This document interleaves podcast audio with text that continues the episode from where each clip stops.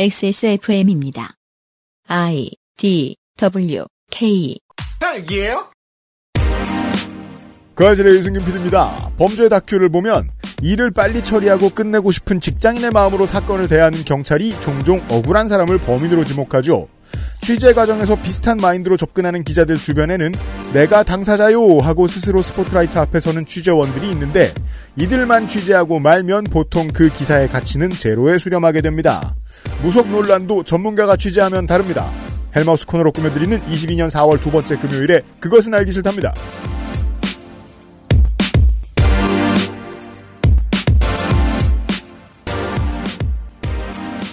455회 금요일 순서 그것은 알기 싫답니다. 윤세민 에디터와 함께 헬마우스의 이야기를 듣고 있었고요. 네, 안녕하십니까. 윤세민입니다. 네. 우린 이제 이런 의문을 가져봐야 돼요. 뭡니까? 최창조 교수는 그렇다면은, 음. 왜 오늘날에 네. 윤핵관이 아니었는가? 그 제가 토요일쯤에 또 말씀드리겠습니다만은 천문을 읽고 그 답을 말해주는 일 그게 어려운 일일 거라는 생각을 저는 단 한 번도 해보지 않았습니다. 재료가 하나밖에 없어요. 주관. 네. 너무 적은 재료와 너무 적은 노력이 들어가는 일이면 어떨까요? 시작하자마자 레드오션입니다. 레드오션에는 선수가 넘쳐납니다. 소비자는 한정되어 있습니다. 소비자는 레드오션에 있는 그 많은 상품을 다 소비하지 않습니다. 이게 무슨 뜻일까요? 곧 최고 권력자가 되는 사람이 무속을 많이 소비하는 사람이다! 그게 사실이라면 그가 소비하는 사람의 숫자도 그가 소비하는 무속인의 숫자도 정해져 있을 것입니다. 그렇죠. 네. 그게, 최창조 교수는 안타깝게도 그 중 하나가 되지 못했죠. 그게 사실 이제 대통령이나 이런 사람들이 좀 다양한 분야를 계속 홍보하고 체험해보는 이유잖아요. 근데 이제 현 최고 지도자의 첫 작품은 무속이네요. 글이 되었습니다. 그것도 경제력이 있겠죠, 뭔가. 뭐야? 시장 활성화가 되어서 경제, 오십시오. 예. 무속 시장 활성화가 되어서 우리나라 경제를 뒷받침해주는 그렇습니다. 네. 청와대만 개방돼도 그 많은 돈이 쏟아지는 걸 보면 한국은 확실히 UAE보다 돈이 더 많거든요. 그 요즘에는 카드 받잖아요. 뭐가요? 복채 이런 거. 아, 그, 그 맞아요. 네. 네. 카드 받아요. 무속 이야기 주간입니다. 그것은 알기 싫다는 독일산 맥주 효모로 만든 데일리라이트 맥주 효모 비오틴, 제주 과일의 가장 달콤한 순간 푸르넥, 고전의 재발견 평산네이처 진경옥, 안심하고 쓸 수 있는 요즘 치약에서 도와주고 있습니다.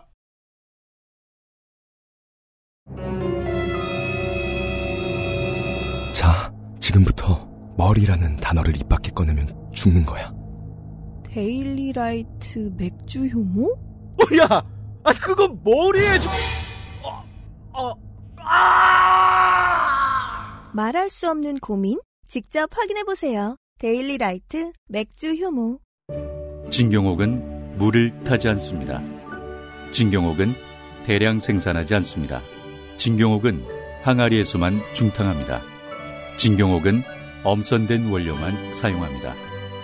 진짜를 찾는다면 진경옥입니다. 고전의 재발견 진경옥 평산네이처 과일 먹을 거였으면 양치는 이따 하지 그랬어. 어? 왜? 맛있는데 과일? 방금 이따 끈 거 아니야? 이가 막 시리고 혀가 마비돼서 과일 맛을 못 느낄 텐데. 아, 요즘 치약 모르는구나? 자연 유래 성분만으로 만들어서 입안을 자극하지 않거든. 오, 요즘 치약은 다 그래? 아니, 요즘 치약만 그렇지. 요즘 치약. 하루 세 번 자연으로 만든 치약. 성분부터 효과까지 안심 치약, 요즘 치약. 빅그린 같은 경우는 할인이 좀 너무 빡세고 하지 말라 하지 말라 해도 깨끗한 생각 같은 경우도 할인이 굉장히 빡센 타입이고요. 그렇습니다. 네. 그 외에도 XX몰은 이게 저희가 이제 유면상 PD를 깡패라고 하는 이유가 있어요. 네. 옆에서 전화 통화를 들어보면 그런 할인을 좀 어떻게 그 구렁이처럼 가지고 와요. 네. XX몰에서만. 음. 그냥 할인을 가져오다 가져오다 못해서 100% 할인이 이거를 이벤트라고 해야 될지 모르겠어요. 액세스몰 아래로 사장님이 미쳤어요라는 홍보 문구는 이제 더 이상 쓰이지 않았으면 좋겠습니다. 저희만 쓸 수 있습니다. 네. 100% 할인 이벤트를 알립니다. 요즘 치약 배송비만 내면 무료. 써보고 판단하자입니다. 제가 이 이벤트에 대해서 최대한 자세히 설명드리도록 하겠습니다. 들으시는 지금 이 순간 4월 8일 금요일부터 4월 15일 금요일까지 일주일만 하겠습니다. 일주일 동안 배송비만 내면 요즘 치약을 무료로 보내드립니다. 이게 저희 지금 정가가 13,500원이죠? 네. 이 요즘 치약에서 판매 추이를 분석해본 결과 재구매율이 엄청 높다는 걸 깨달은 거예요. 그래서 자신 있다고 생각한 건데요. 네. 한 번 써본 사람이 다시 구매하는 재구매율 높은 데이터가 나왔으니까 그래서 기획한 이벤트입니다. 요즘 차 사장님 방송 듣고 계시죠? 어, 저는 이거 권한 적 없습니다. 그죠? 이건 지금 사장님과 저의 대화예요. 유면상 PD도 권한, 이것까지 권한 적 없습니다. 그죠? 당신이 하자 그랬죠? 그래서 하긴 합니다. 물론 1인 1개. 네. 중복 주문은 곤란합니다. 그러면은 어차피 지금도 손해예요. 공장이 불났어요가 되니까요. 거기서부터는 당신은 소비자가 아니라 도둑이 됩니다. 아, 그렇죠. 네. 어, 요즘 치약을 쓰고 일반적인 치약을 쓰면 차이점을 느끼실 수 있을 거라는 자신감입니다. 당연히 판매사는 출혈이고 모험이죠. 공짜로 하나쯤은 받아가세요. 여러분, 일주일하고 다시는 안 했으면 좋겠다고 유명상 PD님이 마지막에 적였네요. 제가 오늘 아침에 이 이야기를 전해 듣고 대본을 옮겨 적다가 문득 괴이하여 유면상 PD에게 몇 가지를 물어보았습니다. 나 이거 언제까지 한대? 2주일? 꼭 근데 여기 왜 안 썼어? 글쎄, 뭐 굳이 말해야 될까? 심각성을 못 느끼는 거예요. 음. 유면상 PD가. 그래서 딱 눈치챘죠. 아, 유면상 PD가 심각성을 못 느끼면 사장은 아무 생각이 없구나. 큰일 났다. 두 주가 무슨 말이냐. 정말 망하고 싶어 환장한 거냐. 일주일로 줄이자. 라고 얘기했습니다. 네. 그 과정에서 또 하나의 이슈가 터졌습니다. 그러면 이것도 판매인데 수수료는 어떻게 하냐. 수수료를 받아야 되는데 액세스몰이. 아, 엑세스몰은 수수료를 받죠. 그것도 정리가 안 된 거예요. 네. 사장님이 제정신이 아닌 거죠. 근데 요즘차 사장님하고 당신 마약하냐 이런 걸 물어본 만큼 친하지가 않아요. 예. 보, 통은 광고주랑 그렇게 친하지 않죠. 그래서 어떻게 할 수 없잖아요. 그럼 수수료 받지 마라. 대신 일주일로 줄이고 네. 너무 많이 나간 것 같으면 조기 종료해도 된다. 아, 제가 정리했습니다, 이거. 네. 그제서야 너무 많이 나가면 어떡하죠? 라는 답이 돌아왔습니다. 청취자 여러분 이때 느끼셔야 됩니다. 청취자는 무엇을, 소비자는 무엇을 해야 하는가. 흔히 사장님의 상태가 철권에서 나오는 잠깐 별이 도는 상태죠. 그록이라고 하죠. 이때 가져가셔야 됩니다. 네. 이때 가져가셔야 됩니다. 여러분의 이해관계는 제 이해관계와 다릅니다. 여러분은 망해라 타고 가져가세요. 근데 이제 일단 이건 저희가 소비자한테 말씀을 드려야겠네요. 예. 일주일이란 기간이 있지만 사태가 심각해진다면 회사는 조기 종료를 할 수 있는 권한을 부여했습니다, 우리가. 그렇지 않으면 조기 폐업할 테니까요. 네. 100% 할인. 공짜로 물건을 보내드립니다. 딱 일주일만요. 네. 그리고 다신 하지 말라고 가급적 다신 하지 말라고 제가 권했습니다. 아유 참 이거 원가 원이에요. 원가를 공개하면 어떡해요. 미친 거 아니야?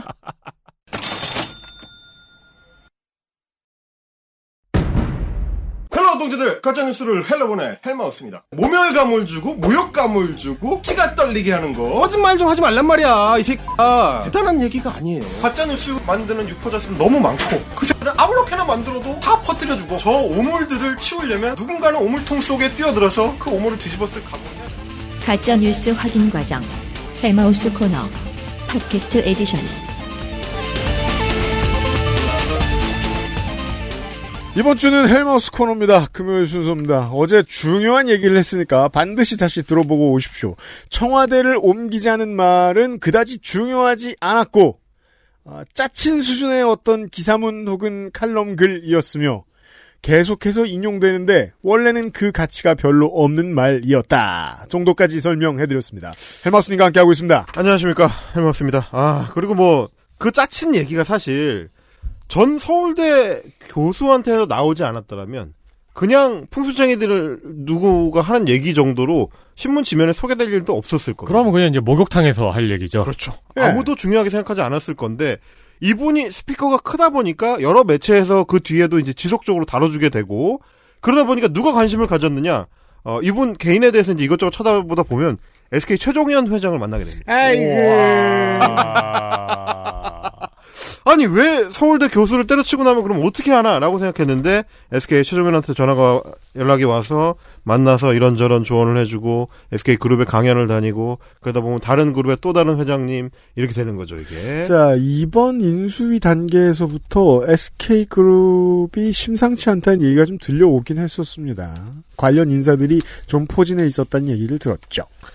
아, 한국 대기업들 뭐 무속 좋아하는 거는 또 역시 알려진 얘기인데 네. 어, 어쨌든 이 양반은 서울대 교수 타이틀까지 있다 보니까 그렇게 어, 재계에 한가락 하는 분들의 모종의 후원과 그리고 언론 매체들의 어, 호의적인 접촉 이런 걸 통해서 자기 스피커를 계속 키워서 결국 이게 대통령 당선자 김영선 당선자를 비롯해서 이제 그런 주변 인물들한테도 영향을 끼쳤던 걸로 보이고요. 실제로 YS가 관련된 작업을 진행하는 데 있어서 중요한 논리로 동원이 됩니다. 음. 자, 1993년 10월이 되면 어, YS의 역사 바로 세우기의 일환 중의 하나로 청와대 구본관을 철거합니다. 이 청와대 구본관은 지금 본관하고는 어, 다르고요. 어, 구본관은 일제 때 조선 총독의 관저로 지어졌다가 네. 나중에는 이제 소위 말하는 이제 이승만의 경무대 음. 로 이제 이름이 바뀌고 그 뒤에 이제 뭐 윤보선 때를 거쳐서 이제 청와대의 원형이었던 그 건물입니다. 옛 건물을 어, 부수죠. 그걸 철거할 때의 KBS 보도에 이 비슷한 내용들 어제 저희가 동아일보 기고문에서 봤었던 그 논거의 원형들이 녹아 있는 게 나옵니다. 햇수로 30년 전 기사를 들어보시죠. 오늘 오전 10시 일제 식민지배의 상징이었던 옛 총독관사 철거 작업이 시작됐습니다. 지난 39년 7월 25일 준공된 뒤 총독부 건물과 함께 지난 54년 동안 일제 식민지배의 상징으로 남아있던 옛 총독 관사가 하나하나 해체돼 마침내 흔적도 없이 이 땅에서 영원히 사라지게 됩니다.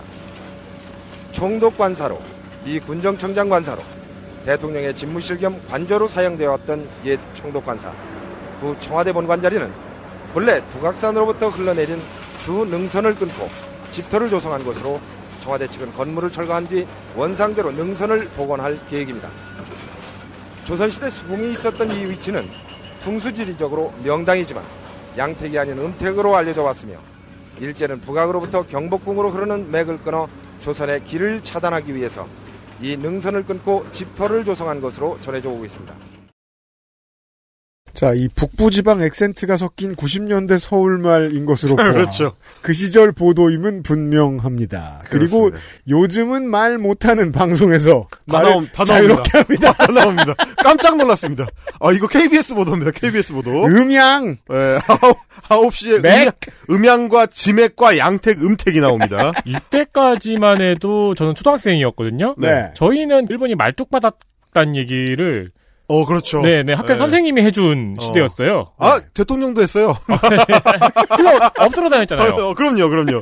아, 이 얘기가, 그러니까 물론 이제 그런 얘기들은 기존에 이제 식민지 시대부터 뭐 여러 무속 그 인들을 통해서 전파되기도 하고 믿어지기도 하고 이 바닥에는 깔려 있는 정서 중에 하나이긴 했을 텐데 어찌됐든지 간에 보도를 통해서 공식 확인할 수 있는 거는 이 시점쯤 돼야 나옵니다. 아, 근데 저는 그 아까 SK 말씀을 하셨길래 음. 네. 혹시 몰라서 SK 본사 건물 풍수를 검색을 해봤어요. 나오죠. 그러니까 2007년에 조선비지에서 대기업 빌딩 속에 숨어 있는 풍수 해가지고 여러 대기업 빌딩들이 이제 풍수 전문가의 조언을 받아서 뭐뭐 이것저것 했다 이것저것 했다 SK도 뭐 풍수 전문가의 조언을 받아가지고 화기를 눌렀다 뭐 이런 얘기가 있어요. 그래서 이 풍수 전문가가 최창주 교수인가 하고 이렇게 쭉 기사를 보고 있었는데 기사 맨 마지막에 최창주 교수의 인터뷰가 있네요. 있죠.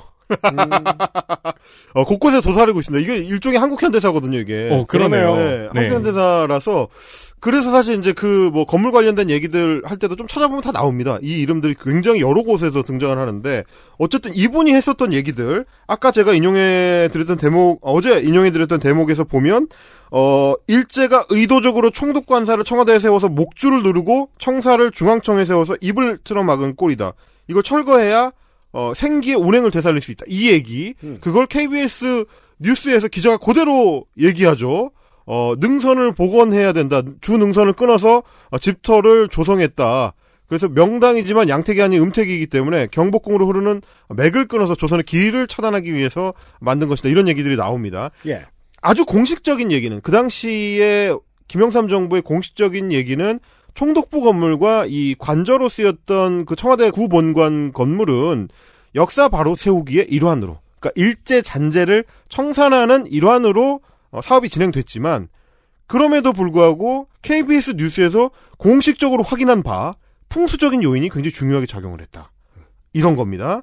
그런데 이 흉터에 이 집을 지었다라는 얘기 혹은 뭐 일제 때 일종의 이제 지맥을 끊기 위해서 이 지었다라는 얘기가 그래서 김영삼 정부 문민 정부 시절에는 파다하게 유통이 됐고요 시중에 음. 그러다 보니까 소위 이제 일제 말뚝박기 운동이라는 게 시민단체 단위로 만들어져서 전국 곳곳에 산을 다니면서 어, 이루어졌습니다. 말뚝 제거하는 운동. 말뚝 제거하는 운동이 이루어졌고요. 뭐 어디 산 정상에서 뭘 발견했느니 뭐 이런 게 나오고 어, 나중에 알고 봤더니 그거는 뭐 3년 전에 무슨 공사 현장에서 나온 말뚝이라든지 네. 뭐 이런 것도 나오고 그러니까 온갖 약간 소동극이 벌어졌고요. 어, 그 소동극은 또 슬프게도 나중에 이영훈을 위시로 한 극우들한테 흘러 들어가서 그쵸. 예, 뉴라이트 때는 조선인들의 미개함을 논하는 데 있어서 어, 민족주의가 이렇게 역동적입니다. 아, 그렇게 또 동원이 됐습니다. 이 말뚝뽑기 운동이. 그런 네. 다음에 저기 그 국정농단 사태 때는 음. 박정희 묘에 음. 잔디 고정하려고 심어놓은 침, 음. 네. 그 말뚝 박았다고. 아, 그렇죠, 그렇죠. 그게 이제 2021년에는 윤석열 조상묘 훼손 사건으로까지 오는 거죠.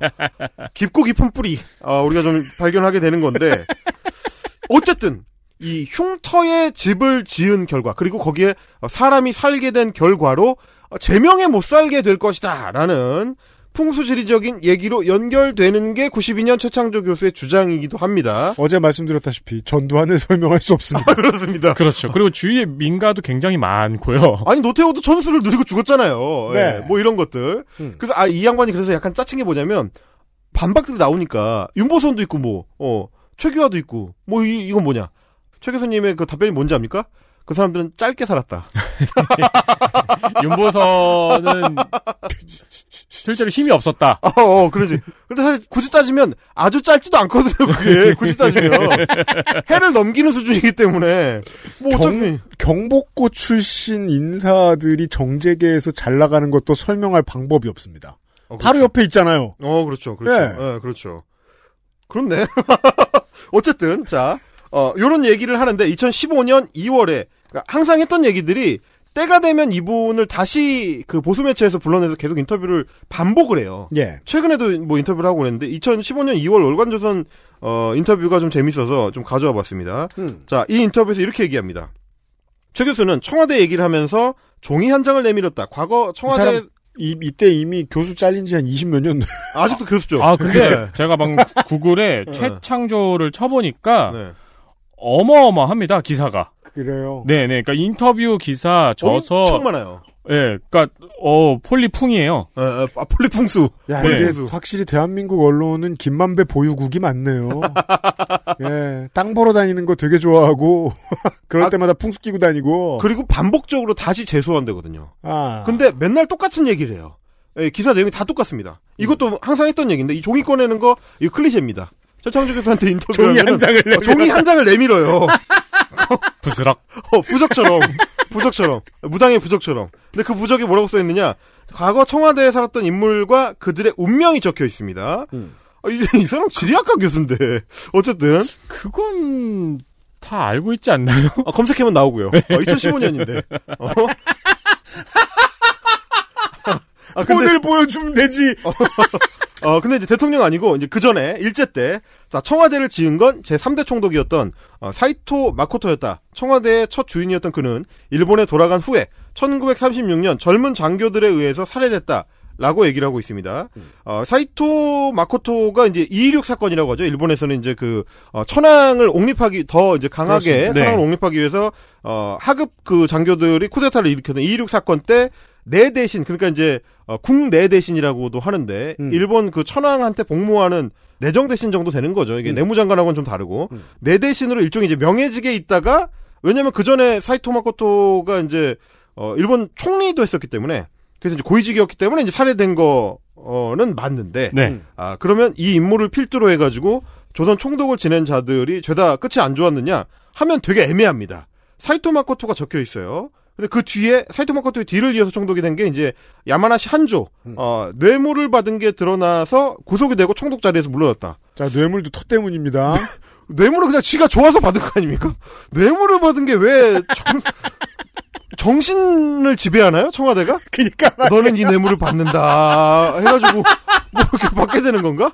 약간 좀, 그, 약간 의문이 들어요. 자. 풍수 해석의 가장 재미있는 부분이죠, 이게. 오, 그러니까. 자, 그럼 4대 총독까지 나왔어요. 근데 5대, 6대 총독은 그냥 점프를 합니다. 별일 없었어. 뇌물 안 받았나 봐. 어, 별일이 없었어요. 자, 그리고 7대 총독으로 갑니다. 7대 총독 미나미 지로는 2차 대전 전범 재판에서 무기형을 선고를 받았다. 아, 전범이니까. 그런 짓을 하지 말았어야지. 그리고 전범만 거기 살 수 있어요. 그럼 그렇죠, 거기다 그렇죠, 대고 그렇죠. 어떤 조선인이 그럼 여기에 오면 안 됐지라고 얘기하면 최창조 교수는 그 여기가 더 안 좋다니까 라고 받는 거지. 아니, 거기는 그 당시에 입주 자격이 전범이었어요. 맞아요. 7대부터 이게 30년대 후반부터 다 전범이에요. 그래, 이게 부- 분양 공고 뜰 때 입주 자격의 전범이었어요. 뭐. 무슨 대출을 받아도 안 돼. 전범이어야 돼. 1순위는 전범 A급. 그쵸. 2순위는 B급. 어. 하여튼, 그래서 무기형을 선고 받았는데, 아, 진짜 안타까운 거 뭐냐면, 이 사람은 나중에 가석방이 돼가지고 집에서 죽습니다. 아, 좀 독특해요. 집은 풍수가 좋았나 보네요. 그랬나 봐요. 자, 그 다음에, 8대 총독 고이소 구니아키 아, 연합군 군사재판에서 A급 어, 전범으로 어, 지목돼서 종신형 받고 옥중에서 병사했다. 하나도 안 이상하죠. 이상하지 않아요. A급 전범이니까요.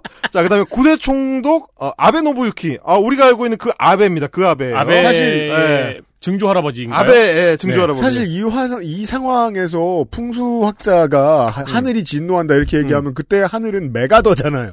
그렇죠. 맥장군님. 맥장군님이 진노한 거. 아, 근데, 아, 그니까 다 좋아. 근데, 아베 노부유키쯤 오면 벌써 이상해.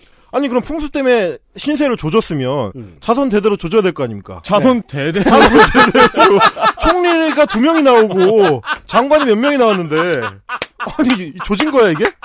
그리고 본인도 되게 애매해요. 본인 뭐냐면 아베 노부유키는 항복 문서에 조인을 해서 미국의 하지 중장한테 어 그걸 건넸던 어, 치욕을 겪은 인물이다. 아니 별일 없었다는 얘기잖아요. 네, 덕분에 잘 지냈어요.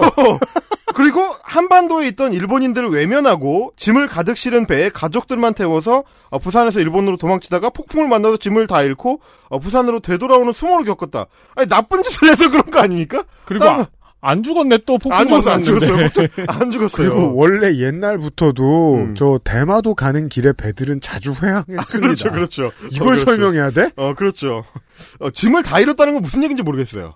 그 당시 배가 무슨, 뭐죠? 이게 범선도 아니고, 네. 무거우니까 짐을 버려라! 했을 건 아닐 거잖아요. 사람은 무사히 돌아왔는데, 어떻게 짐만 빠져? 그 소매치기죠. 어, 이거, 이거 약간 도시전설 느낌이 좀 있습니다. 아니면 세관에 못된 놈이거나. 어, 그렇지. 어, 네. 아니면 짐을 내려놓고 다시 왔거나, 많아가지고, 남아가지고. 그렇죠, 그렇죠. 어, 약간 아, 그런 개인 느낌 창- 같은데. 개인 창고에. 하여튼, 요 문서에는 요게 적혀 있다는 거예요. 야, 자, 되는 대로입니다. 요걸 보고, 예. 어, 조선, 월간 조선의 기자는 이제 깜짝 놀란 거죠. "헉, 이럴 수가. 박수 치며 듣고 있습니다. 아, 이럴 수가. 야, 역시 어, 흉지에 살아가지고 이렇게 다들 말로가 안 좋았구나. 5대 6대가 빠진 건 신경 쓰이긴 하지만 어, 그 사람들도 뭔가 안 좋았겠지. 야. 그러니까 이런 어제- 말장난이면 네. 세상 그 누구의 인생을 말할 때에도 그가 흉지에 살고 있는 것처럼 말해줄 수 있습니다. 5대 총독 인생을 얼마나 뒤졌을까요? 아, 그러니까 그러니까 뭐 좀 이따가도 설명을 추가로 덧붙이겠지만 이, 런건 사실 기본적인 겁니다. 조선 총독이라는 자리는 그 당시는 대장급의 어, 군부 핵심이었던 인물들이 이제 말하자면 중앙 정치에 진출하기 위한 교두보예요. 그렇습니다. 일테면 총리급으로 치면 이제 바로 그 밑에 한 부총리급 정도 되는 굉장히 중요한 직책이고 어, 조선반도 전체를 이제 장악하는 총독 임무를 수행하는 거기 때문에 고위급 정치인이거든요. 그렇죠. 그러면 고위급 정치인이라는 건 항상 모가지가 감옥 그 철창에 간당간당하게 걸려 있는 자리이기도 합니다. 네. 그때처럼 격변기에는 사이토 마코토처럼 자칫하면 쿠데타에 당하는 것이고 아니면 정적들한테 걸려가지고 말로가 안 좋을 수도 있고 이게 정치인의 고위 정치인의 어떤 인생인 건데 그거와 관련해서 2, 30년대를 살았던 그 정치인들을 얘기하면서 청와대 털을 그냥 갖다 붙인 거죠, 사실은. 6대 총독은요. 음. 학장이 된 다음에 공직에 나가서 전국 최고 득표수로 의원직 당선이 되기도 했고요. 잘 되셨네. 88세까지 전후 일본 참의원 최고령 의원이 되기도 했네요. 의학도 발전 안 했던 시절에. 그, 홍, 홍복을 누리셨네. 최창조 교수의 그 순간적인 연구 도중의 마음을 읽을 수 있습니다, 우리가. 짐도 안 잃어버렸어? 그리고 88세까지 미수까지 살았으니까 좀 너무하잖아요. 이거는 어떻게 할 수가 없는 거지. 하지 중장도 안 만났어? 아, 5대는 사이토 마코토가 한 번 더 했네요.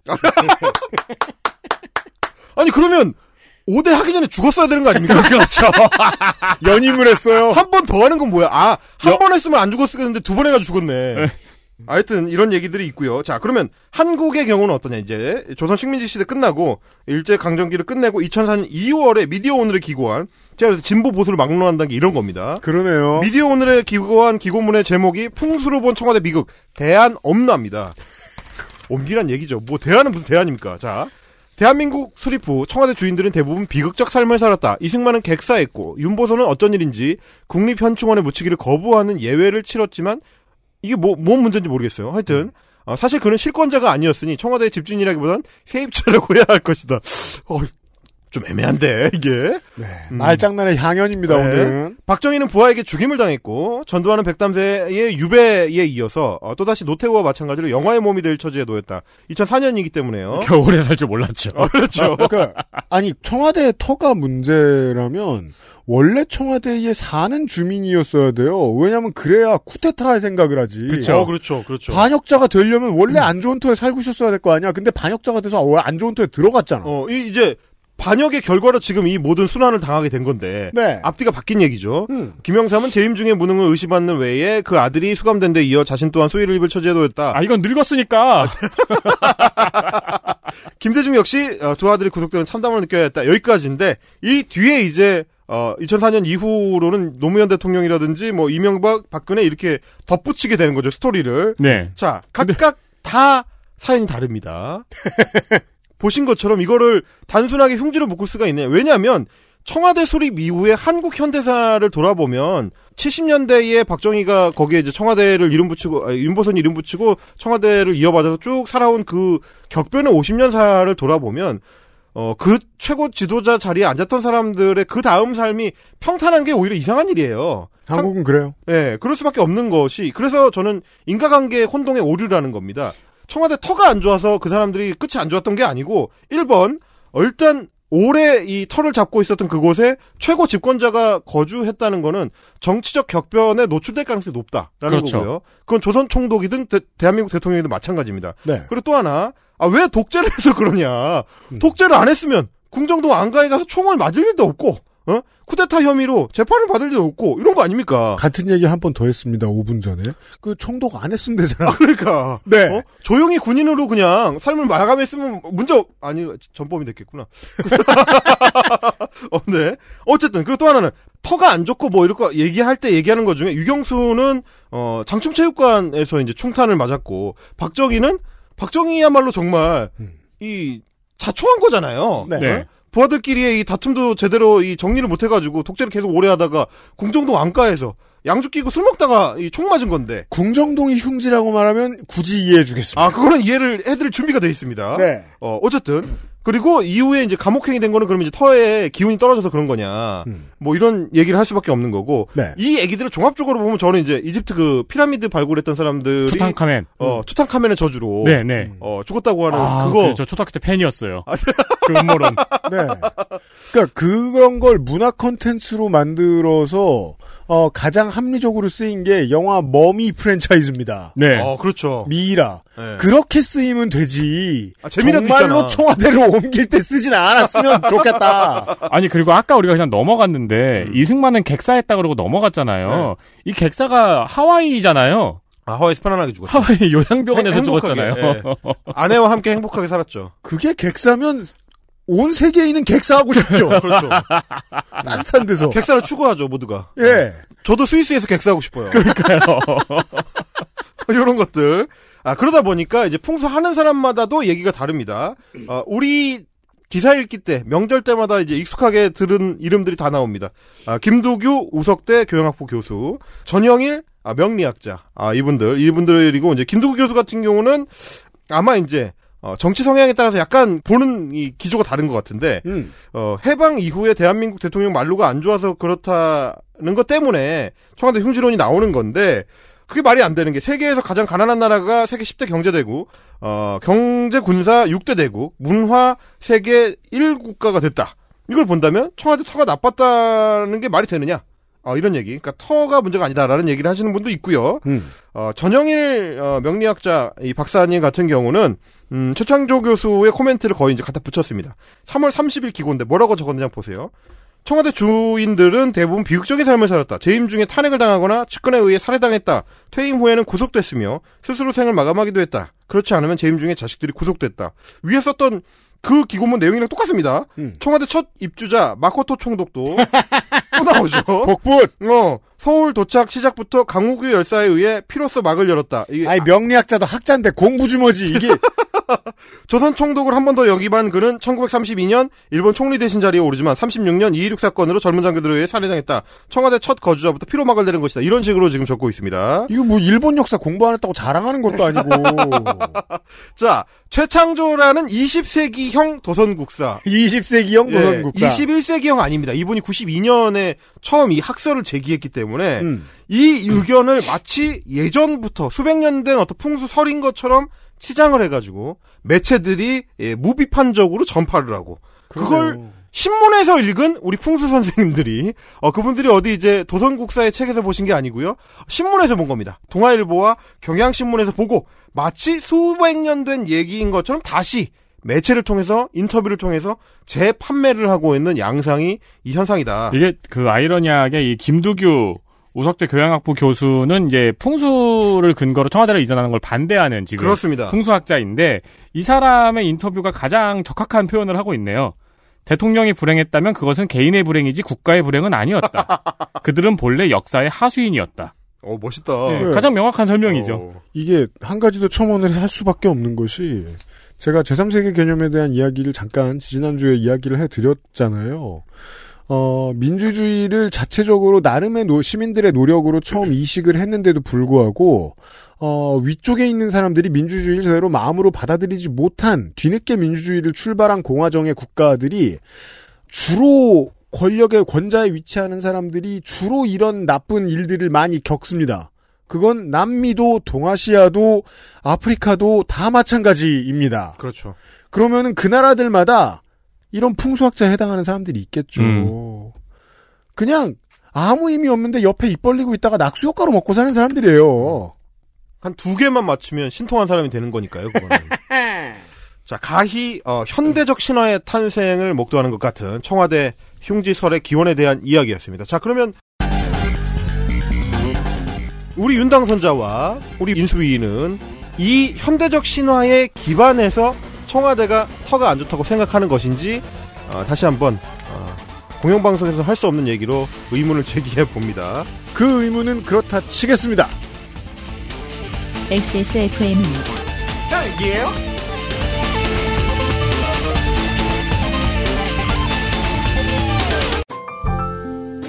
오랜만에 엄마 보고 왔더니 마음이 짠하더라고. 허리도 많이 굽어지고 주름살은 어찌 그리 많이 들었대. 그래도 전에는 머리숱 좀 많았었는데 지금 그마저도 휑한 느낌인 거야.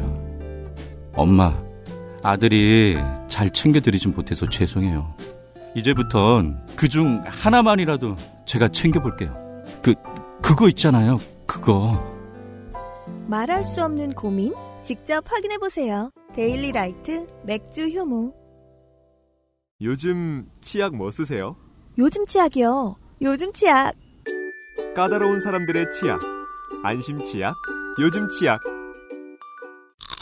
맛있다 소리까지 맛있다. 색상까지. 향기까지 식감까지. 포장만 뜯으면 과일 그 이상의 맛 오감 만족 과일 스낵 푸르넥 네, 프로넥 광고입니다. 원적외선 복합 건조로 만들어진 웰빙 간식 푸르넥. 시중의 건조순에게 알 수 없는 식감과 맛을 부정해버린 덕질인의 최애 간식입니다. 과자는 싫어해도 푸른액은 들어간다는 신묘한 맛이 있어요. 그럼요. 그리고 이제 과자에 비해서 죄책감이 적다는 건 굉장한 장점이라고 생각해요. 대단합니다. 네. 죄책감을 적게 하기 위해서 적은 칼로리를 유지하는 간식들은 어떤 방식을 취하느냐. 네. 양을 적게 한다거나. 그렇죠. 혹은 단가가 세진다거나. 예, 푸른액은 후자인데. 아, 저는 얼마 전에 믹스넛을 사서 먹고 있었는데 네. 정신 차리가 내가 안에 그 건조 바나나만 골라 먹고 있던 거예요. 그럴 때 있죠. 그래가지고 열받아가지고 건조 바나나만 샀어요. 네. 그걸 트레비를 보면서 먹으니까 무한대로 들어가더라고요. 어, 그거 엄청 많이 먹어요. 네, 아 과자보다 이게 낫자고 먹다가 문득 뒤에 봉지를 딱 보니까 설탕 30%. 네. 바나나 칩 설탕 많이 들어가요.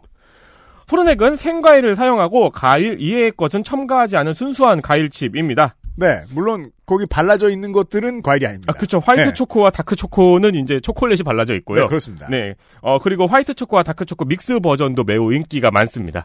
액세스몰이 이 디저트류에서 강세를 보이는 데는 이유가 있습니다. 싸지 않은 값을 주고 먹었는데 맛있어야 될 거 아닙니까? 네. 보장할 수 있습니다. 있습니다. 액세스몰에 있고요.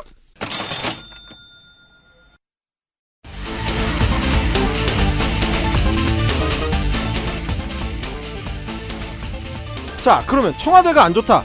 옮겨야 된다. 거기까지 좋습니다. 그럼 왜 용산이냐가 문제예요. 도대체 왜? 아, 그죠. 두 번째. 네. 그러니까 청와대가 안 좋다는 이유로 니들이 뭘 읽었는지 이제 알겠다. 음. 근데 답은 안 나오지 않았느냐? 그렇죠. 혹은 답은 왜 이러냐? 답이 왜, 왜, 왜, 그러니까, 3번 문제를 풀고 있었는데 주관식 1번 답을 하냐. 이제 이런 거잖아요, 이게. 네. 갑자기 엉뚱한 얘기를 하는 거예요. 1 더하기 1은 이 수학 문제를 풀고 있는데 용산. 뭐 이래 버리는 거야. 아니, 왜, 왜 그래 도대체. 이런 상황이거든요. 네. 그러니까 관련된 이야기들은 또 역시 마찬가지로 이제 구글이나 네이버에 검색을 하시면 온갖 부동산쟁이들과 이제 풍수쟁이들이 용산이 얼마나 터가 좋은지를 온갖 얘기를 막 다 해놨습니다. 뭐, 저도 이제 보다 보면 약간 정신 혼미해져요. 그래서 이거를 사실은 나만 바본가? 어, 이게 설명하는 게 도대체 의미가 있는 것인가. 아니, 왜냐면, 그니까 뭐 풍수적으로 따지기를 앞서서 서울의 완전 중심부, 핵 중에 핵, 뭐, 최중심부의 용산이라는 입지가 있는데, 네. 거기가 부동산적으로 굉장히 요긴한 땅이다. 이건 그냥 지도만 봐도 알 수 있어. 근데 그걸 떠나서 풍수적으로 좋으려면 이제 거기에 이제 뭐 지맥이 어떻게 되고 뭐 산의 모양이 어떻게 되고 뭐, 뭐 이런 얘기 막 나옵니다. 그래서 네. 한강을 따라서 뭐 산세가 흘러가는데 그게 이제 용의 뭐 등허리에 해당하고 뭐 그래서 이제 실제 산세를 보면 용의 머리는 한강의 한강 물에 머리를 담그고 있는 것 같은 형상이래요. 그러면 용산은 용의 몸통의 끄트머리쯤 되거든요. 음. 그, 전 보다가, 이게 좋단 얘기인가, 이게? 그니까. 보통 머리가 돼야 되지 않나? 뭔가? 왜냐면 우리는 그런 풍수학자들의 말만 듣는 재주를 키워본 적이 없기 때문에. 어, 이게 왜 좋다는 얘기로 연결이 되는 거지? 여기서 자신감을 가지고 말을 만들어내면 풍수학자가 되겠지만. 아, 그렇죠. 저는 그거 잘 못하거든요. 네. 유튜브 할 때도 막, 유튜브에서 이제 인기 많은 분들의 특징 중에 하나가 확신이거든, 확신. 맞아요. 항상 확신을 가지고 얘기하잖아요. 하지만 저는 산에 올라갈 때마다 느끼는 거지만 그 어떤 산도 용이라고 불러주고 싶지 않아요.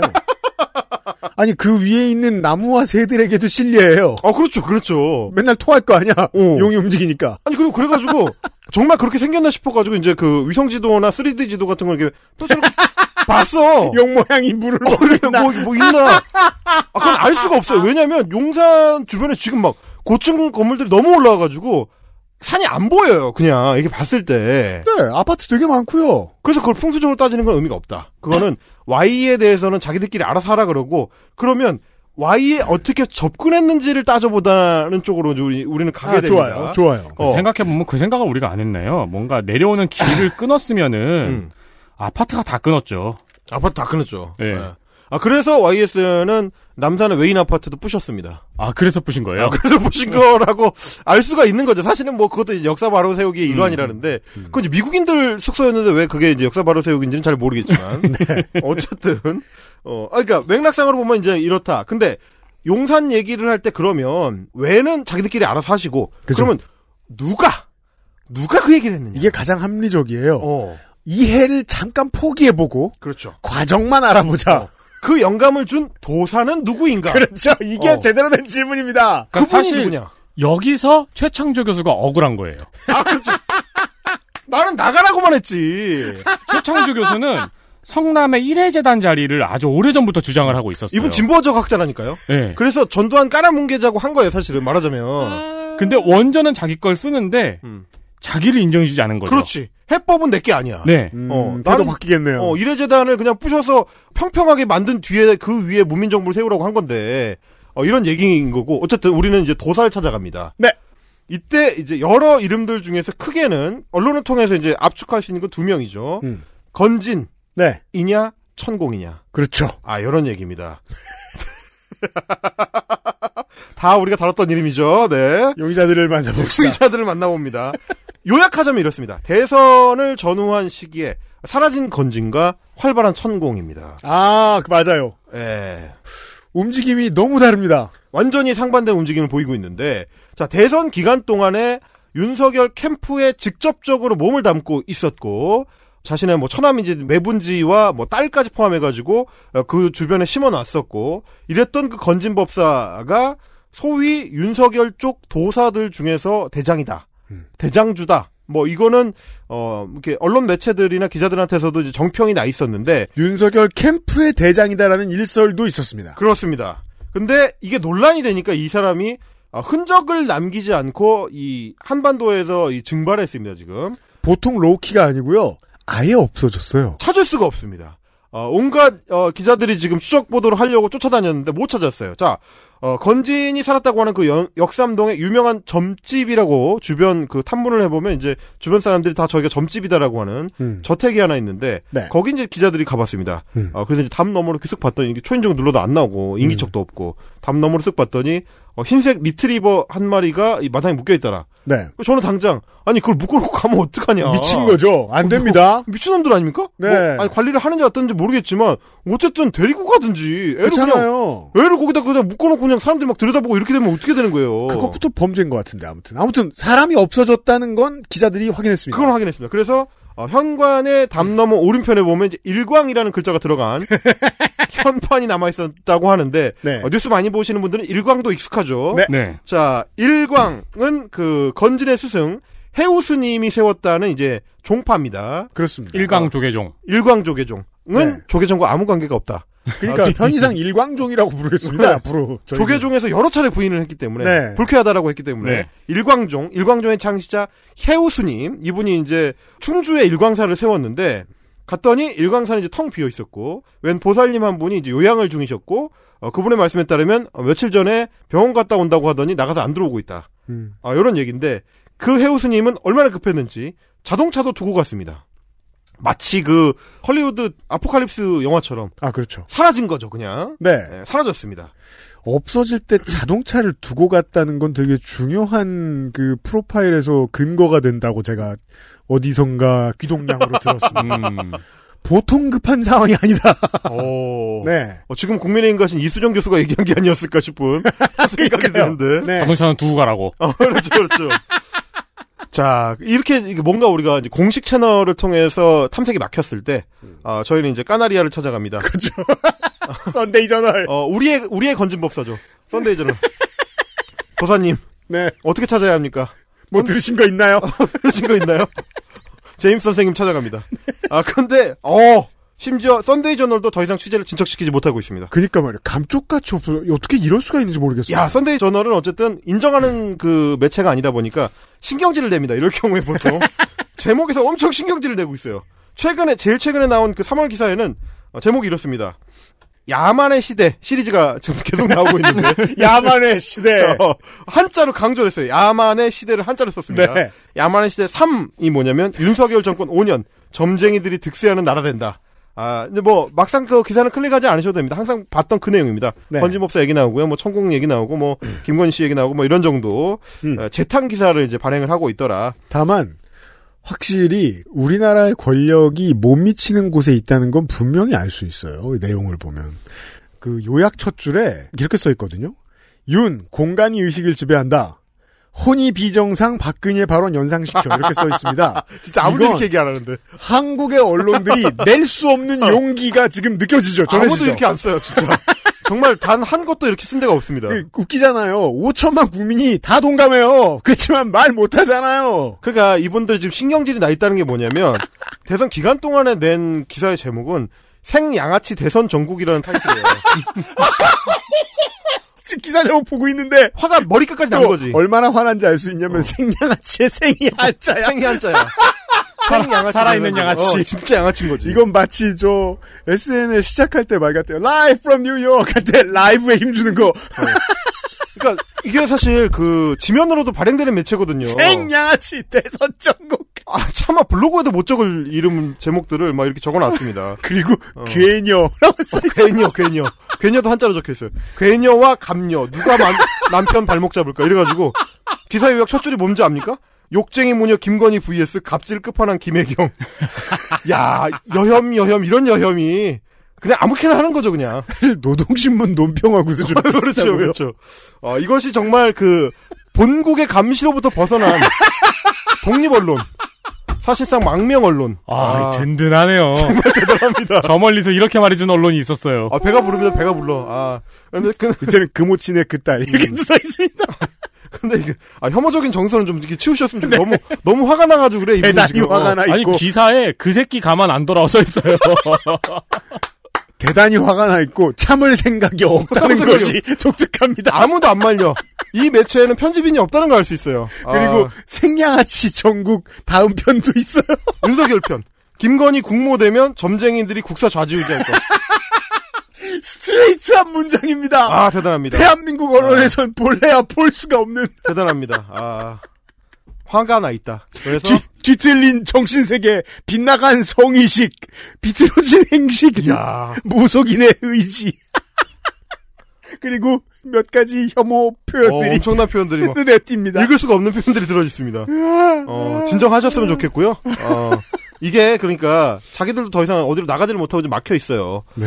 그런 안타까운 심정을 제가 이제 받아 안으면서 선데이 저널을 보았는데 선데이 저널도 화만 났고 음. 취재를 실패하고 있다. 건진은 못 찾고 있다. 건진 추정 네. 못 하고 있다라는 거고 반면에 어, 천공 스승은 최근까지도 아주 활발하게 강연 활동을 하면서 유튜브에서는 4월 3일 현재 만 2157강까지 업데이트가 돼 있는 우리가 만까지 봤는데 상태입니다. 제가 그래서 나중에 우리 거랑 그보다 더 활발하게 업데이트할 수 있다고? 지난해 9월에 우리가 방송을 했는데 그런 비교를 해봤습니다. 9월에 방송할 때 에 비해서 강의 영상 수는 400개가 늘었고요. 음. 어, 구독자 8,000명이 늘어서 이제 9만 명 가까이 근접하고 있습니다. 아, 개 땡기네요, 진짜. 이분이 본인이 출마 안 할 뿐이지 본인을 캐릭터화하는데 거리낌이 없고 본인이 전면에 나서는 걸 매우 기꺼워하고 그걸 통해서 현금화하는 것들도 것도 열심히 하고 있다는 점에서 음. 허경영 루틴을 가고 있어요. 맞습니다. 아, 정확합니다. 네. 출마만 안 할 뿐이지 거의 허경영 루틴이고요. 네. 어, 이분 코인맨이라는 거를 제가 다시 한번 강조 를 드립니다. 또 나옵니다. 어, 얘기를 굳이 클릭하지 마세요. 코인맨입니다. 코인맨. 어, 돈 벌어주지 마십시오. 사실상 윤서인의 다른 버전입니다. 구독자가 지금 8.85만 명이에요. 엄청 많아요. 거의 9만이에요. 네. 수염에서 네. 코인 나옵니다. 늘려주지 마세요. 큰일 납니다. 자, 동시기에 동시에 비선 실세로 주목을 받은 두 사내가 있습니다. 네. 한쪽은 사라졌고요. 한쪽은 오히려 더 설치고 있어요. 음. 그러면 우리는 이제 쉽게 짐작할 수가 있죠. 네. 한쪽은 사자인데 음. 설치는 쪽이 사자죠. 이럴 때는 보통 그렇죠. 주목이 들어올 때, 그렇죠. 각 매체의 기자들이 쫓아올 때 인터뷰에 계속 응한다 사자입니다. 그리고 당선이 됐잖아요. 음, 봐달라는 거죠. 그렇죠. 그러면 이제 그럴 때일수록 당선이 된 이후에 조용하는 쪽이 진짜입니다. 내가 비선 실세라고 나서서 인터뷰까지 하죠? 그러면 경찰도 수사 안 합니다. 음. 네. 보통 잡혀가면 경범죄입니다. 그렇죠, 그렇죠, 그렇죠. 그렇죠. 고성방가 어, 뭐 그렇죠. 이런 제목입니다. 네. 아니면 공연 음란죄 이런 거거나 보통 그런 거가 되는데 네. 어, 어쨌든 한쪽이 사자라는 거는 뭐 제가 봐서 너무 명백해요. 취재를 좀 해봤으면 아씨 건진이 진짜인데 저건 못 찾겠네. 네. 여기에 막히거든요. 음. 그런데 한국 매체들은 아, 역시 다르죠. 이렇게 막혔을 때 인터뷰를 해주는 쪽으로 주로 갑니다. 왜냐하면 일찍 하고 퇴근해야 되거든요. 그렇죠, 그렇죠. 어, 기사 나가야 되니까. 그럼 뭐, 천공으로 갑니다. 어떨까? 청공한테 가는 거죠. 그래서 용산 집무실 이전 관련해서는 천공 쪽으로 언론의 초점들이 집중적으로 가 있고 왜냐하면 어, AKA 진정 스승이 음. 이미 관련된 유튜브 영상 올린 적이 있다는 게 근건데 저희가 설명드렸잖아요. 12,000개 중에 없는 얘기 몇 개나 있겠습니까? 올해 KBO 우승은 누가 하나요? 어, 있을 것 같아, 있을 것 같아. 어, 자, 자, 그래서, 어, 매체들도 아주 쉽게 받아쓰는 게 뭐냐면, 소위 용산 길지설을 이 천공 스승이 이미 몇 년 전에 영상을 통해서 예고한 바가 있기 때문에 네. 연관이 있다라는 식으로 모든 기사가 다 똑같이 얘기를 하고 있습니다. 네. 자, 천공 스승 기원론을 퍼올리고 이제 가장 강력하게 전파한 중심축에는 유튜브 열린 공감 TV가 있지요. 그러니까 열린 공감 TV를 좋은데 쓸 곳도 있어요. 그렇죠. 아주 많아요. 네. 다만 이 기동찬 행동 능력 때문에 종종 판단력이 뒤늦게 따라갈 때가 있습니다. 아, 사고를 치죠, 종종. 예. 예. 어, 수정되길 바랍니다. 어, 그런 매체 중에 하나인데, 자, 윤석열 당선자의 용산 이전 발표, 예, 3월 20일에 나왔는데, 그 직후에, 어, 열린공감TV에서 커뮤니티 게시판에 글을 올립니다. 제가 이제 캡처를 해봤는데, 네. 천공 스승의 그 문제의 7717강. 3년 전인데 이미 7717강입니다. 버스죠. 7717. 아, 용산 앞으로 지나가지고. 왜냐면, 이분 어. 한분 맞아요? 사람들이 숫자를 보면서 7717을 보면서 1부터 776이 있을 거라고 생각하기 쉽지 않거든요. 아, 7717강이 용산의 활용 방안이라는 제목입니다. 야 정말 안 한 얘기가 없습니다. 어, 이 3년 전은 어떤 시기냐면 용산 기지 이전 발표가 나고 나서 할만하네요. 그, 네, 그 뒤에 재개발을 어떻게 할 거냐는 논란이 벌어지던 때입니다. 이게 박원순 서울시장 때이기 때문에 공원을 중심으로 해가지고 개발을 하겠다라고 맞아요. 하니까 아니 거기에 임대 아파트도 드리고 뭐 고층 아파트 드리고 해서 이제 아파트 공급을 좀 늘려야 되는 거 아니야? 이런 논란이 한창 벌어지고 있던 시기에 나온 영상이다. 이거를 두고 이제 캡처해서 올리면서 열린공감 TV에서는 뭐라고 달았냐면 왜 그토록 급하게 용산을 선택했을지 그 이유가 여기에 있다. 라고 무려- 열린공감 TV가 글을 씁니다. 그렇습니다. 아니, 무려 이건 섣부르잖아요. 아, 약간 섣부르죠. 왜냐면. 그때는 온 언론이 용산 얘기를 하고 있었는데. 아, 그렇죠. 아 그리고 이제 물론 어, 영상을 보고 나서 정리해서 썼을 수도 있으니까 네. 뭐 이제 전달하자면 이런 겁니다. 어, 실제로 그렇게 얘기하고 있어요. 무려 3년 전 윤 당선자의 정신적 멘토로 알려진 천공이란 자가 용, 공원, 벙커 등에 관해 말한다. 이 영상에서 그런 얘기를 한다는 거죠. 음. 용산이 힘을 쓰려면 용이 여의주를 들고 와야 한다. 용은 최고의 사람, 괄호하고 대통령이고 여의주는 법이다. 이거는 실제로 어, 천공 선생이 영상에서 한 얘기입니다. 음. 최고의 사람이 법과 같이 와서 문화 메카공원을 만들어야 한다. 그 문화공원에는 명분을 만들어서 어떤 것도 들어오지 못하게 해야 한다. 근데 공원이라는데요? 라고 옮겼어요. 네. 근데 그래놓고 진보씨를 옮기는데 힌트로 삼았다고 하는 게 논지로서 좀 이상하지 않나라는 생각이 심지어 그 뒤에는 지하를 잘 활용해서 영화를 만들어야 된대요. 영화를 통해 교육을 하고 세계로 뻗어나가게 해야 한다. 원래 천공스승 저도 지난번에 많이 봤는데 끝에 문장은 상관없는 소리라거든요. 어떻게 논리가 이렇게 진행되는지도 모를. 아무튼 지하에서 영화를 찍는 곳이 청와대의 대체물이 될 수는 없습니다. 이게 문제가 뭐냐면 그래서 다시 이제 커뮤니티 게시물로 돌아가 보면 이런 겁니다. 앞에 세 줄 그러니까 용, 공원, 벙커 등에 관해 말한다까지만 열린 공감 TV의 코멘트고 음. 그 뒤에 붙은 부분 있죠? 요거는 기사 인용입니다. 아, 네. 네, 그래서 아마 이제 어떤 기사가 이 내용을 받아 쓴 거를 이제 긁어 왔거나 혹은 아, 다시 요약했을 가능성이 있는 거죠. 예, 예. 그러다 보니까 열린공감 TV 앞에 코멘트하고 그 뒤에 인용한 말이 약간 안 맞아요. 그 열린공감 TV 측에 애정을 담은 조언을 드리자면 이러한 시기적절한 파상 공세는 밖의 여론전에 도움이 됩니다. 바깥에서 봤을 때 당선인 측이 궁지에 몰리는 것처럼 보이게 하는데 도움이 돼요. 다만 실제로 당선인과 인수위의 일부 인사들은 오 쟤네 틀렸다 하고 안도의 한숨을 내쉬게 됩니다. 그렇죠. 그 점에서 장기적으로는 좋지 않죠. 그러니까 이제 속도전이 물론 유튜브에서는 그 버즈량을 늘리는 데 있어서 굉장히 중요한 요소긴 하지만 네. 네. 어쨌든 매체를 표방한다면 그 부분에 대해서는 필요할 때는 속도 조절도 해야 된다라는 말씀을 좀 드리고 싶은 거고요. 어, 열린공감 TV뿐만이 아니고 모든 매체가 이렇게 사용을 했습니다. 용산으로 옮기는 이유를 설명할 때 천공 스승의 이 영상을 끌어오고 다 똑같이 이런 식으로 인- 음. 인용을 했거든요. 특히 어, 소위 말하는 어, 친민주당 매체일수록 더 그랬습니다. 음. 어, 그게 사실 저는 좀 문제다라고 생각이 됐던 거고 왜냐하면 일단 얼른 봐도 뭔가 좀 안 맞는데 네.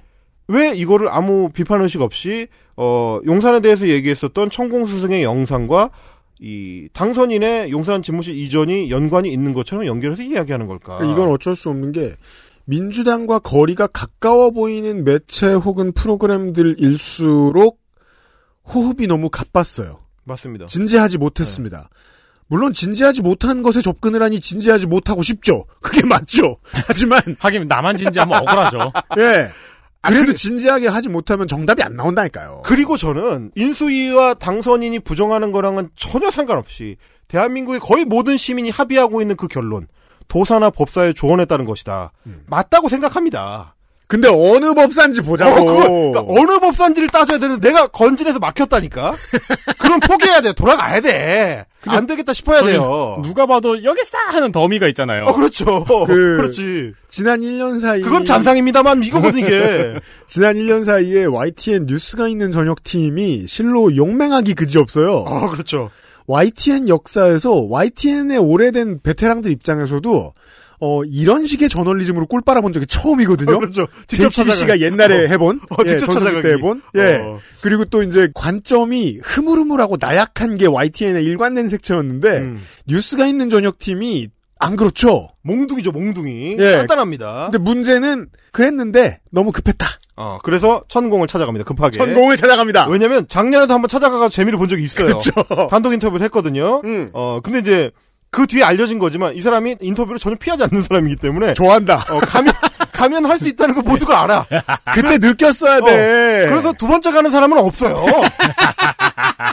정통 매체라면 아 이 새끼 사짜구나 싶어가지고 그다음에 안 가거든요.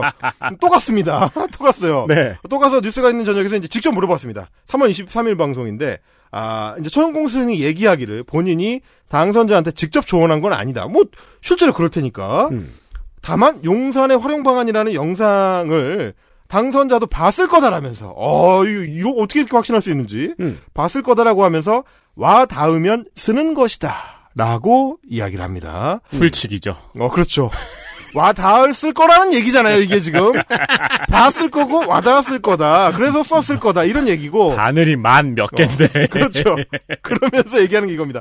자 용산 집무실 이전은 참 잘하는 거다 너무 잘하는 거다 라고 네, 그렇죠. 평가를 했습니다. 그러면서 어, 여론의 물기를 자신 쪽으로 틉니다. 아, 자연스럽게. 네. 자, 커뮤니티에 돌았던 이 캡처 화면이 뭐냐면 이겁니다. 주식회사 정법 시대의 주소가 서울 용산구 서빙고로 67입니다. 네. 그래서 국방부 청사하고 직선 거리로 1.2km다. 음. 가깝다. 그러니까 이거 뭔가 연관이 있는 거 아니냐라는 아, 크레바스를 묻어버리는 음모론이 제기가 되죠. 네. 그래서 YTN 뉴스가 있는 저녁 팀도 물어봤습니다. 그거를. 아, 어떤 정관이 있는 거냐. 네. 아, 물어봤더니 정법이 얘기하기를 나는 이미 10년 전에 용산이 길지라는 것을 알고 발복할 공간이라는 것을 알고 여기에 털을 잡았을 뿐이다라고 답변을 하죠. 뭐 그럴 수는 있습니다만. 네. 비싸니까 오는 거죠. 파크타워 아파트 저 이촌역 바로 앞에 있는 겁니다. 아, 그렇죠, 그렇죠. 네. 엄청 좋은 초역세권입니다. 네. 어쨌든 돈 많이 버셨다는 건 알 수 있어요. 네. XSFM입니다. 딸기예요? 포장만 뜯으면 과일 그 이상의 맛. 오감 만족 과일 스낵 푸르넥. 정제수를 넣지 않고 엄선된 원료 그대로 만들었습니다. 대량 생산하지 않고 항아리에서 120시간 중탕했습니다. 고전의 재발견. 진경옥. 평산네이처. 영상에 대한 이야기가 이렇게 각 매체에서 범람을 하다 보니까 그러면 실제로 천공은 인수위의 멘토인가? 이제는 더 이상 후보가 아니니까. 네. 어, 대한민국의 이 설계도를 그리고 있는 인수위의 어, 천공이 짙은 그림자를 실제로 들이우고 있는 것인가? 라는 의혹과 걱정을 할 수밖에 없죠. 지난번에 저희들은 어떤 순간에 한해서는 일부 멘토의 역할도 수행했던 걸로 보인다 정도까지 말씀드렸습니다. 음, 그렇죠. 네. 하지만 저희가 지금 드리고 있는 말씀은 지난 대선 전국을 봐도 그렇고 이젠 거리가 있는 것 같다. 그렇습니다. 네. 이렇게 나올 때는 어, 그런 문제가 있는 거죠. 자, 그러면 이럴 때 우리는 실제 영상을 봐야 됩니다. 뭐라고 했는지 실제로 들어보자. 그래서 2018년 8월 16일에 올린 문제의 그 영상 7717 용산의 활용 방안입니다. 어, 10분 내외의 이제 짧은 강연인데 물론 이제 긴 강의 줄여오셨습니다. 자른 건데 열린공감 TV가 주목하고 다른 매체들도 기계적으로 복사 붙임을 했었던 주장의 핵심이 뭐냐? 용이 와야 한다. 여의주를 갖고 와야 한다. 그래서 여기서 용이 대통령이다. 그리고 그 여의주가 대통령의 어떤 권력이다. 이렇게 해석하는 매체들이 많았습니다. 실제로는 어떤 발언인지 한번 들어보시죠. 용산에는 용산에는 어떻게 그 힘을 쓰느냐 하면 용이 와야 돼. 용이 어떻게 와요? 그냥 오면 용은 그냥 오면 쓸모가 없어요. 여의주를 들고 와야 돼. 여의주가 뭐예요? 법이에요. 인간한테 살아가면 사람한테 최고의 사람을 용이라고 합니다. 용. 그래서 12지에다가 용을 갖다 위에 올리는 거라 최고의 신을 용으로 상징을 내놓은 거예요. 최고의 사람이 됐을 때 용이라고 합니다. 그래서 용가리 통뼈라 그러잖아요. 어.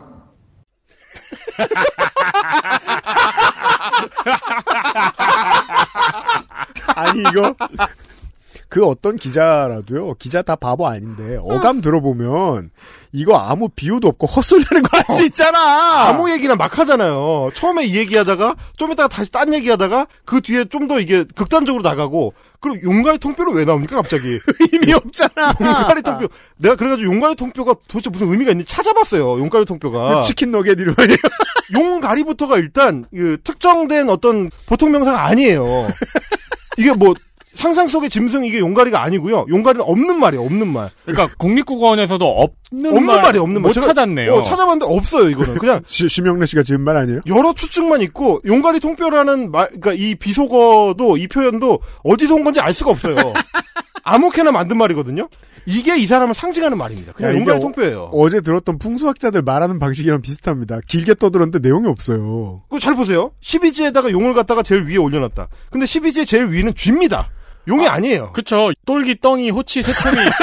그 다음에 드라고죠. 어, 용은 용 네 번째거든. 똘기, 떵이. 호치, 새초미, 드라고. 다섯 번째요. 야 내용 그러니까 내용 없는 말에 거짓말도 섞여 있습니다. 아니 그리고 꾸러기 스비디에서도 대장이 똘기예요. 그러기 수비대 안 봤어. 자 아무튼 자 아무튼 용가리 톡뼈도 어, 아니고. 꾸러기 수비대보다도 못한 이 말을 지금 하고 있는 건데 자 이걸 이제 신박하게 해석을 하는 매체들에 따르면 어, 용이 법을 갖고 와야 된다는 거니까 이 법은 갑자기 사전적 정의로 돌아갑니다. 용은 비유적 표현이라고 지금 계속 떠들었다가 매체들 입장에서는 아 용은 어, 센 사람이니까 대통령을 상징한다라고 해놓고 법은 그냥 법이래. 그 law. 어, 그래서, 그래서 법은 법이니까 검찰총장 출신인 용이 법을 갖고 용산에 간다. 그러니까 윤석열이 이 대통령이 돼가지고 용산으로 집무실을 옮기는다는 얘기다라고 이 부분을 해석을 하는 겁니다. 제가 이러니까 신약 성경 보면 안 된다고 말하는 겁니다. 아니 신약 성경을 보더라도 무식한 놈이 해석하면 아, 비유는 계속 비유로 하잖아요. 아니 뭐 예수님이 뭐 이렇게 강의를 할 때 강독을 할 때 뭐 포도 비유로 하면 그냥 다 다 비유로만 얘기하잖아요. 뭐뭐 근데 여기서는 비유로 설명하다가 법만 그냥 법이야 갑자기 그것도 너무 웃기잖아요 이게. 그냥 들이 넣고 싶은 대로 들이 넣습니다. 그렇죠. 그러니까 그 법이라는 건 뭐 질서라든지 뭐 이 법도라든지 그런 의미로 사실 여기서는 법을 쓴 건데 이건 저널리즘이 말을 해석하는 법이 아니에요. 그렇죠. 그 법이 경전을. 해석하는 법입니다. 어, 그렇죠. 자, 그런데 그 뒤에 내용을 네. 어, 들어보면은 역시 당연하지만 아무 상관이 없다는 거를 알수 있습니다. 그렇죠. 이분이 원래 강의 스타일이 그냥 일반론을 장광설로 늘어놓는 거거든요. 그, 듣고 끝나고 나면 어, 적개심이 들지 않아요. 왜냐하면 딱히 나쁘지도 않고 어, 이게 진짜 나쁜 게 뭐냐면 그야말로 시간 낭비라는 게 뭐냐면 심지어 나쁘지도 않아. 그게 이제 헬마우스 입장에선 최악의 컨텐츠인 거죠. 개 짜증나거든요, 진짜. 내가 씨, 한 시간을 들었는데 아무 내용이 없어요. 뭐, 뭐 내용 없다고 깔 수도 없잖아. 근데 이 이런 어떤 그런 문제점을 보여주는 일반론인데 그래서 용산 기지의 부지가 반납이 되면 그거를 어떻게 그 쓸 거냐 이 부분에 대해서면 마치 부동산 업자인 것처럼 굉장히 구체적입니다. 지나칠 정도로 일단 들어보시죠. 그럼 이 시대에 지금 홍익 인간인 출연을 할 때 용들이 지금 출연하는 거죠. 어? 최고의 사람들이 출연한다. 이거 용을 비유하는 겁니다. 어. 그런데 거기에 남은 게 용산이 남아 있고, 어. 용산에서 앞으로 뭘 할 거냐? 횃불을 들어야 되는데 이거는 문화의 횃불을 들어야 된다. 인류가 인류가 여기 와서 연구하고 여기 와서 같이 논할 그는 문화를 놓을 자리로 남겨둬야 된다. 그래서 문화공원으로 설정을 하고 어떤 것도 거기에는 명분을 만들어서 거기에 들어오지 못하게 해야 됩니다. 이런 거를 바르게 설정을 못하면 다른 방법으로 들어올 명분을 만들어가 야곱야곱 주워 모아갖고 용산공원은 잼이 남아요. 잠식에 들어온다 이 말이죠. 자, 그러니까 용산공원을 잠식에 들어올 대통령 집무실을 막아야 된다는 얘기가 됩니다, 이거는. 그렇, 그렇죠. 예, 네. 이 명분을 가지고 야금야금 먹어 들어와서 용산 공원을 예민하게 만드는 거. 그게 지금 윤석열 당선자거든요, 지금. 그나마 오피니언이 있는 유일한 포인트입니다. 문화공원으로 만들고 어떤 것도 거기에는 들어오지 못하게 해야 한다. 그렇죠. 이건 청와대가 오는 걸 반대한다는 얘기입니다. 반대한다는 얘기죠. 그러니까 사실은 이런 사자들의 특징이라는 거는 그때 그때 다른 얘기를 하는 게 굉장히 중요하잖아요. 그죠. 지금은 찬성하는 인터뷰를 했다고요. 어, 그러니까요. 그러니까 그때그때 다른 얘기를 해야 되니까 말하자면 어, 전 보러 온 사람이 아 뭐 제가 지금 걱정이 많은데 아 뭐 딸이 말을 안 듣는구만 아들밖에 없습니다. 그러니까 내가 그럴 줄 알았어. 이렇게 얘기하는 것처럼 해야 되거든요. 이게 집에 그러니까- 가봐 지금 죽어 있어. 어, 그러니까 지금 딱 그거예요. 용산 기지 반환 부지를 어떻게 활용할까? 이 질문자가 아파트를 해야 된다는 얘기도 있고 공원을 해야 된다는 얘기도 있는데 어떻게 해야 될 것 같습니까? 스승님이라고 하니까 딴짓거리 하지 말고 공원을 해야 된다라는 자기 주장을 하고 싶은 겁니다. 이 사람은. 근데 이게 3년 뒤에 와서는 대통령 집무실 이전이라는 이슈와 만나니까 엉뚱한 충돌이 일어나서 자기 말을 부정하게 되는 거예요, 지금. 그렇죠. 그리고 이 저 이촌역의 파크타워 아파트에 이 스승님이 언제 입주했는지는 모르겠지만 지금의 미군 부대 자리에 커다란 공원이 오죠? 그러면 최고 수혜입니다. 엄청난 수혜를 있게 이 동부 이촌동 이촌역 주변에 있는 아파트들이 최고 수혜입니다. 몸값이 극도로 올라가요. 그렇죠. 예, 그냥 자기 이해에 충실한 말일 수 있어요. 자, 그러다 보니까 이분이 굉장히 이제 아까 에디터님이 말씀해 주신 것처럼 아, 원래 신문을 잘 열심히 읽는 사람이기 때문에 그 당시에 어뭐 이제 문화 융성기, 한국의 문화 융성기와 맞물려 있었기 때문에 영화에 굉장히 마- 관심이 많고 그래서 문화공원에 뭘 할 거냐에 대해서도 아주 구체적으로 얘기를 합니다. 들어보시죠. 문화의 메카를 만드는 공원을 세워야 된다. 문화공원. 용산 그 기지 요거는 하나도 다른 거로 손대면 안 되고 문화기지를 만들어야 돼. 새로운 패러다임의 문화를 앞으로 일으킬 그 장소를 지금 마련해야 되는 게 거기 딱 비가 있는 거예요, 지금. 어, 그렇게 해서 세계 국제 영화제도 여기서 만들어야 돼요. 여기서 앞으로 어, 이 연구하고 어, 이게 세계에서 전부 다 일로 와서 그렇게 해서 그쪽에 GR을 어느 정도 잘 활용을 해가지고 안에다가 여기에 들어오면 영화를 다 만들 수 있게 만들어 놔야 돼요. 세계 어떤 영화도 여기 들어오면 다 만들 수 있고 어, 여기 이게 들어오면 뭐든지 해결할 수 있는 이러한 어, 이 세계 진짜 문화재를 뭐 영화 축제를 여기서 열고 미래의 교육은 영화로 한다 이 말이죠. 그래서 영화 산업이 엄청나게 발전할 겁니다. 이는 교육, 영화, 문화 이런 것들은 그 용산에서 해야 됩니다. 어, 내 자리도 하나 줄란가 모르지 그래. 오, 누가 듣고 있네요? 어, 마, 앞에 그 청중들이 있어요. 사람이 많아요. 와, 저 제가 요새 헬마우스도 그렇고 정은정 나오니까 시선 집중 듣잖아요. 시선 집중해서 청취자들을 우리가 성갑이라고 부르는 것처럼 네. 저 촌철님이라고 부르더라고요. 어. 그 제가 말했잖아요. 그런 거 다 있다니까요. 그 이분들은 시간 낭비들이죠. 시간 낭비들. 낭비들. 정법들이겠죠. 아, 근데 이제 네. 들어보시면 아시겠지만 그냥 아무 얘기를 하는 거거든요. 그냥 좋은 얘기를 단어별로 그냥 수집해서 갖다 붙이는 거예요. 뭔 얘기를 하다가 그다음에 또 좋은 단어 붙이고 또 좋은 단어 붙이고 이런 식인 건데. 제가 20대 때 짐자무시 감독의 영화를 처음 볼 때 같은 기분이에요. 뭘 봤는지 모르겠습니다. 어, 아이고, 커피와 계속 담배 커피를 마시고 어. 담배를 피우고 그냥 내가 담배를 계속 피우게 만들죠. 내가 이걸 다 봤네. 시간은 갔다. 어, 이거, 그렇죠. 시간은 간 거지. 지금 똑같아요. 처음에 이제 용산기지 반환 얘기를 하다가, 아, 거기 공원 해야 되지. 공원에다가 뭐라, 공원, 아, 그럼 문화야, 문화. 문화 얘기에다가, 아, 문화, 그럼 문화는 이게 영화랑 연결이 되면 이게 영화가 좋아요. 영화는 근데 교육적 기능이 있어요. 그냥 이렇게 원숭이 엉덩이는 빨개요. 이게 그냥 다 붙어서 계속 가는 거예요. 아무 생각이 없다는 것을 드러내주는 문장을 하나 제가 찾았습니다. 미래의 교육은 영화로 한다 이 말이죠. 말이야 이 이게 무슨 소리입니까? 영화는 20세기의 예술 형태인데. 그렇죠. 예. 예. 아 그리고 뭐 교육적일 수는 있는데 그 아무 영화는 생각이 없습니다. 그 영화는 아무도 안 봅니다. 그러니까요. 그걸 하던 시대는 2차 대전 때예요. 어. 그렇죠. 아, 무 얘기를 하는 건데 그, 그래서 신문을 많이 읽는다라는 건 알 수 있는 게 뭐냐면 문화 기지를 지어야 된다고 하잖아요. 음. 이 시기가 되게 중요합니다. 2018년 이 시점쯤이 뭐냐면 박원순 시장의 프로젝트 하나 중에 하나가 이제 상암의 저류고 부지에다가 문화비축 기지라는 걸 만들었어요. 네. 맞습니다. 그 굉장히 화제가 돼가지고 2017년에 말에 만들어서 2018년에 이제 개장하면서 이제 부흥이 되거든요. 네. 신문에 많이 나왔어요. 맞아요. 그걸 본 거죠, 이 사람이. 딱 그 시기에. 2018년 그 시기에 문화비축 기지 보니까, 허, 저거 좋다. 그러면 용산에도 문화 기지를 해야지. 연상작용이 이렇게 되는 사람이라는 걸 우리가 알아야 되는 겁니다. 무슨 대단한 뭐가 있는 게 아니에요. 패러다임 앞에 새로운이라는 말을 붙일 수 있는 것도 이제 서당계 풍월입니다, 이게 다.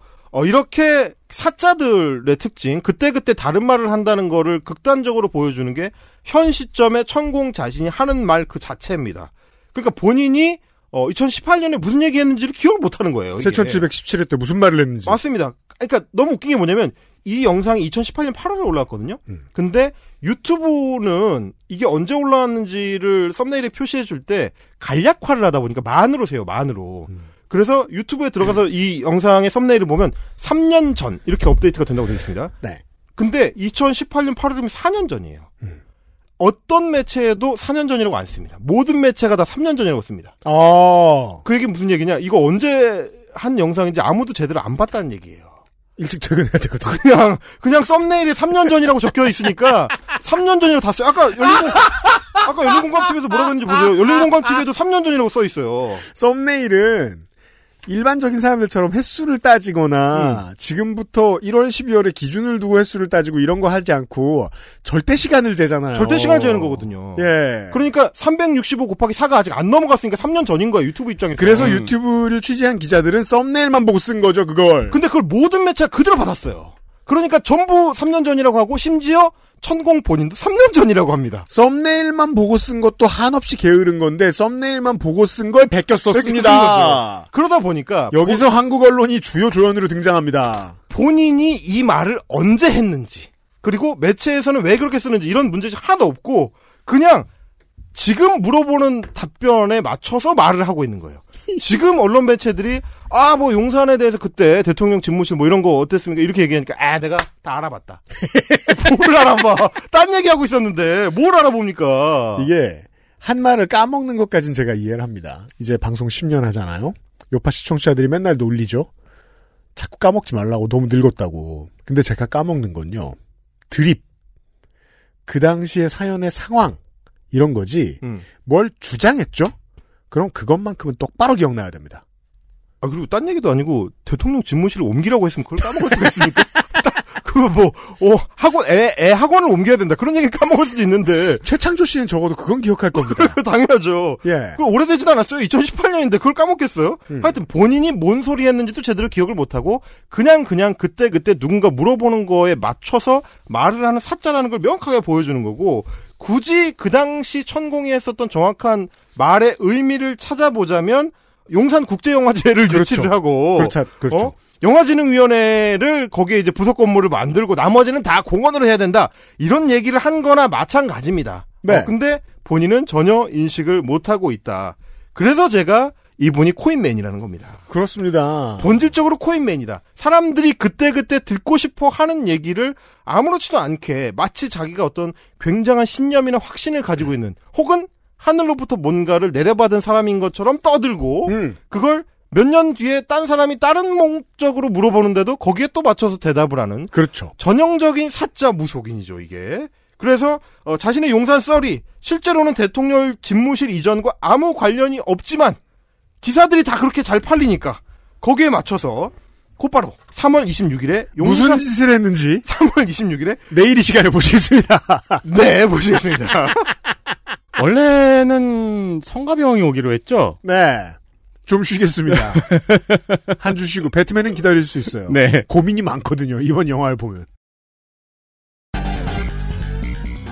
짜친 걸 취재하느라 자괴감이 많이 듭니다. 현장 기자들이. 알아요.